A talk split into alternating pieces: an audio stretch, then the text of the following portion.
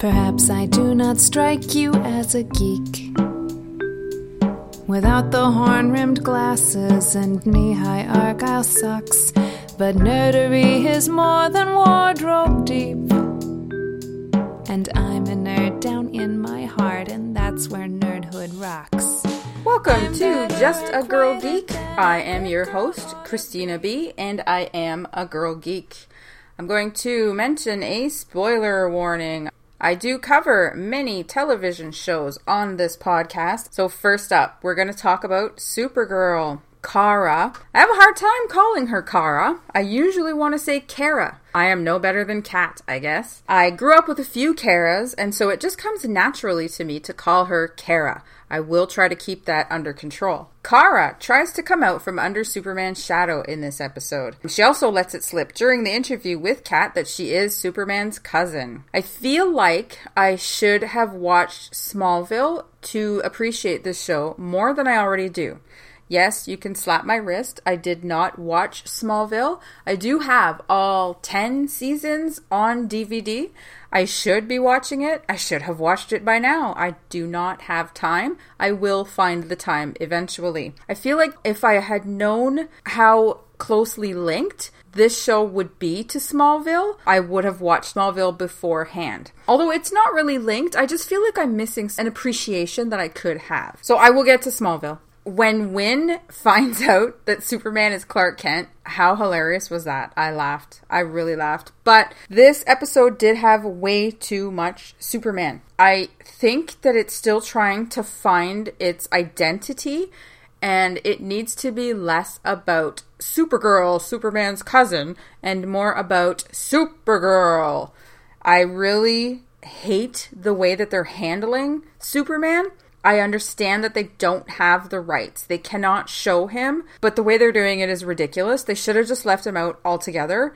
The IMing scene at the end, is this 1995? Do people even IM anymore? I don't know, but that was just ridiculous. So, who is Henshaw? I mentioned last week that I don't read comic books. I do read some graphic novels, but they're not usually superhero graphic novels. Uh, so maybe you guys know who Henshaw is. I don't. I'd love to hear your theories. When although when they said in the IMing, which I just mentioned, he did type, I guess it was a job for Supergirl. Yeah, I got teary. So shut up. I cry all the time. Those of you that know me and that have followed my blog know that those of you who are just learning that, you'll hear it often. I apologize. So yeah, I mean, it was a good episode. Obviously, the pilot and episode 2 were better, but this show can only get better. It's brilliant. I love everything about it. It's one of my favorite shows right now. So next we're going to talk about The Flash. So I guess uh, Wells from Earth 2 is just going to stick around for a while. All right. Zoom has his daughter Jesse, who got a nice nod when Wells said that she was quick. I did have to Google that as I just mentioned, I do not read the comic books, but I knew that was some kind of a significant line. So I did Google Jesse Quick and I found out that she is another version of The Flash on Earth 2, I guess. So I, I bet you comic book readers really enjoyed that. The Linda training scene was awesome and hilarious. I now want cardboard cutouts of all of my friends so that I can shoot them with light beams coming from my hands. I didn't like that Barry revealed himself to Linda no, not that way, you bunch of pervs. When he revealed his secret identity to Linda, I guess they don't mean anything anymore. Like everybody knows that Barry's the Flash. He might as well just run around with his face just all over everywhere. Why not? Zoom was creepy, insane, and intense. That was absolutely brilliant. The voice actor that he got, I believe it was the guy that was uh, Candyman. Wow. The mask Oh my god, so creepy. And that fight scene broke my heart. Thank God for Cisco. The whole episode was absolutely brilliant. Next up is Agents of S.H.I.E.L.D. In this episode, May figures out that Andrew, her ex husband, is Lash. So here's me watching Agents of S.H.I.E.L.D. this week. Boring, boring, boring. Ooh, he shot May! Boring, boring. Oh, I'm crying over Fitz and Simmons. Boring, boring. Oh, Lash backstory. That's good. Boring, boring, boring. Ooh, a fight. Oh, and then May shot Andrew, and she didn't know if it would kill him or not. And also Lincoln's back. And also poor May. So that was about it. There is nothing in this life that I love more than Fitz and Simmons. Nothing at all. They are my everything. And then the ending happened, and I threw up a little bit in my mouth. I mean, ew, ew, ew, ew, ew. Coulson, do not touch that. You do not know where that has been. Next is Scream Queens. So I watched the pilot and I hated it. I almost gave up after that first episode. But Jamie Lee Curtis is a goddess, and I had a chat with my coworker Trevor, who's a really, really big horror fan, and he made me rethink the way that I was viewing Scream Queens and maybe see it in a different light. I get now that it is a comedy with horror and not a horror with comedy. Yes, there is a difference. The first bit of Scream Queens this week, the nod to Jamie Lee Curtis's mother and Psycho was absolutely wonderful. I loved everything about it. It was brilliant. Jamie Lee Curtis is everything. She kicks butt. She's fantastic. And so is the writing in this whole show. Every line makes me laugh. To be honest, I don't care about the romances. I don't care who the baby is, although I probably will care when we find out who the baby is. Right now, I just don't. Just give me the murders, give me the Red Devil, give me the Chanels, and Chad because he's hilarious. We did finally get some huge answers this week. Boone is back and he's got an epic beard. We found out that there are two babies, and Grace's mom was a former Kappa president who met Wes at a sorority party and died a drunk when Grace was a baby. So I guess that's interesting. Blindspot is the next show, and I'm having a real hard time with this show, guys. It's the first drama to get a full season pickup, so yay for Blindspot. And I'm trying.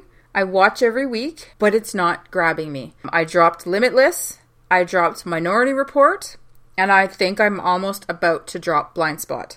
I think it might be because it's a crime of the week type show, and I'm pretty much done with crime of the week type shows. They don't catch me anymore, they don't grab my attention. I haven't watched CSI for years. I stopped watching Criminal Minds.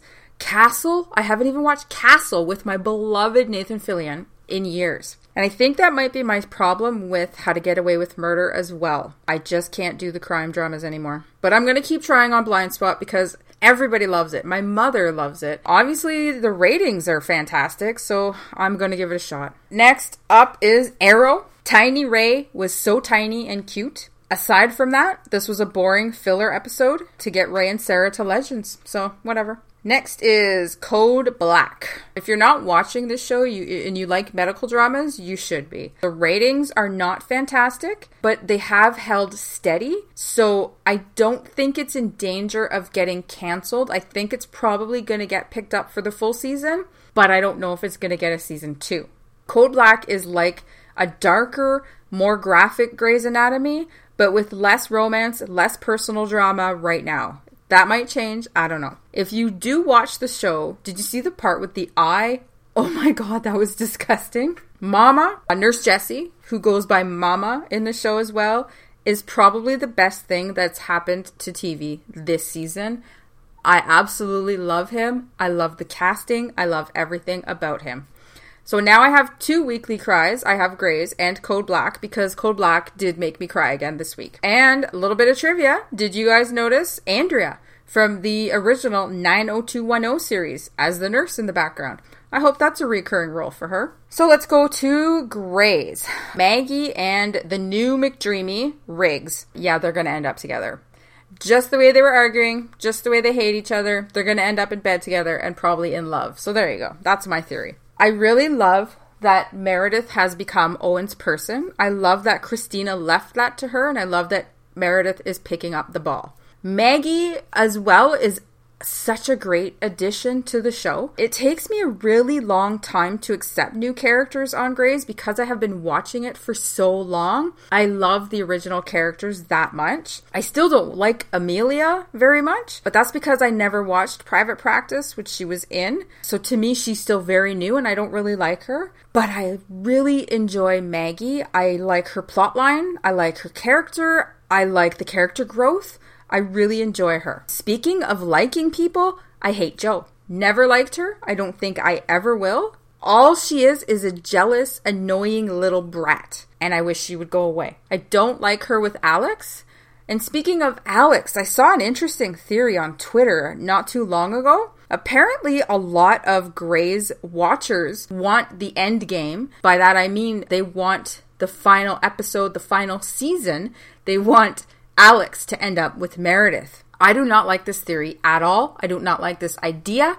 I do not want that to happen. I understand that they started together from day one and they are, aside from Bailey, the only two originals left, I guess. Correct me if I'm wrong there, but I, I think they are. But I don't want Alex with Meredith. I love that they're best friends. I love that Alex is Mer's person now, but I don't want Meredith with anyone. Like Meredith said, that shop is closed. And I think that's the way it should be. Derek was the love of her life, and I don't think that should ever change. Owen and Meredith hate Riggs, and so do I. They're my two favorite characters. They don't like him, and I, now I, do, I don't like him either. I don't know why they don't like him. I know we'll find out very soon. I don't care. Don't like him. And then the ending, the shocker of the end April and Jackson. Yeah, that was a little weird. I don't like that. Never liked them together. And I guarantee you that April's going to end up pregnant again, just from that one night stand, and then they're going to get back together. Mark my words, people, I know my Grey's. So then, Scandal. Kind of boring. Kind of boring this week, till the last 15 minutes. And poor Huck. He was fixed, he was doing fine. And now he's got Rowan in his grasp again, and Jake, of course, you know, pushing him to do it. And you know he's going to do it. Huck has no willpower. He's going to do it. The scene at the end, near the end, with uh, Olivia in the cuffs, her confessing and explaining to Fitz with the music playing so that you couldn't hear what she was saying and Fitz's face. I mean, that was a spectacular scene. Absolutely brilliant. Brilliant acting, brilliant directing. Everything about that scene was fantastic. So, next is Vampire Diaries. Oh my god big, huge stuff happening this episode. Jo's gone again. Now she's finally, you know, dead again. It wasn't Jo, but she's dead. And Alaric got to say goodbye this time. I was bawling my face off. I bet you guys were too. Bawling. And then, huge, huge twist. Caroline pregnant with Ric's babies. What? What? Holy crap. I don't even, I have no words. I was stunned. A flash forward three years from now, it is revealed that Caroline and Alaric are engaged. And we have seen that Alaric has twin daughters. Holy crap. I guess they bond over those little girls and have a relationship in the future, enough so that they fall in love and get engaged. I don't know what's happening, but I like it. I really do. So, How to Get Away with Murder. This episode was the best episode since last season. Those sexy times were so sexy. Loved the sexy times. I would like to know how they got that line through the censors. If you don't know what line I mean and you watch the show, go back to the sexy times, listen to it, and you'll hear the line I mean. It was hilarious. The ending blew my mind. I'm so conflicted on this show. I was going to give it up. I said on Facebook, I'm going to give it two more episodes. This is the first episode I gave it, and it blew my mind. Next episode is, of course, the winter finale. You know that's going to be phenomenal. So I guess maybe I will keep going with it. I didn't discuss Doctor Who last week, and there is a reason for that. I don't know if you know, some of you do. I recap television shows for a fantastic website called theteleVixen.com. T H E T E L E V I X E N dot com. It's a fantastic site about television. Most recently, I was recapping Doctor Who for her, but with work and life, I I don't have the time. So this is the first time that I'll be discussing Doctor Who. Again, I'm going to say spoilers. I may also, in my theorizing and in my guessing, spoil future episodes. Please understand that I do not have any insider info on future episodes. This is all theory.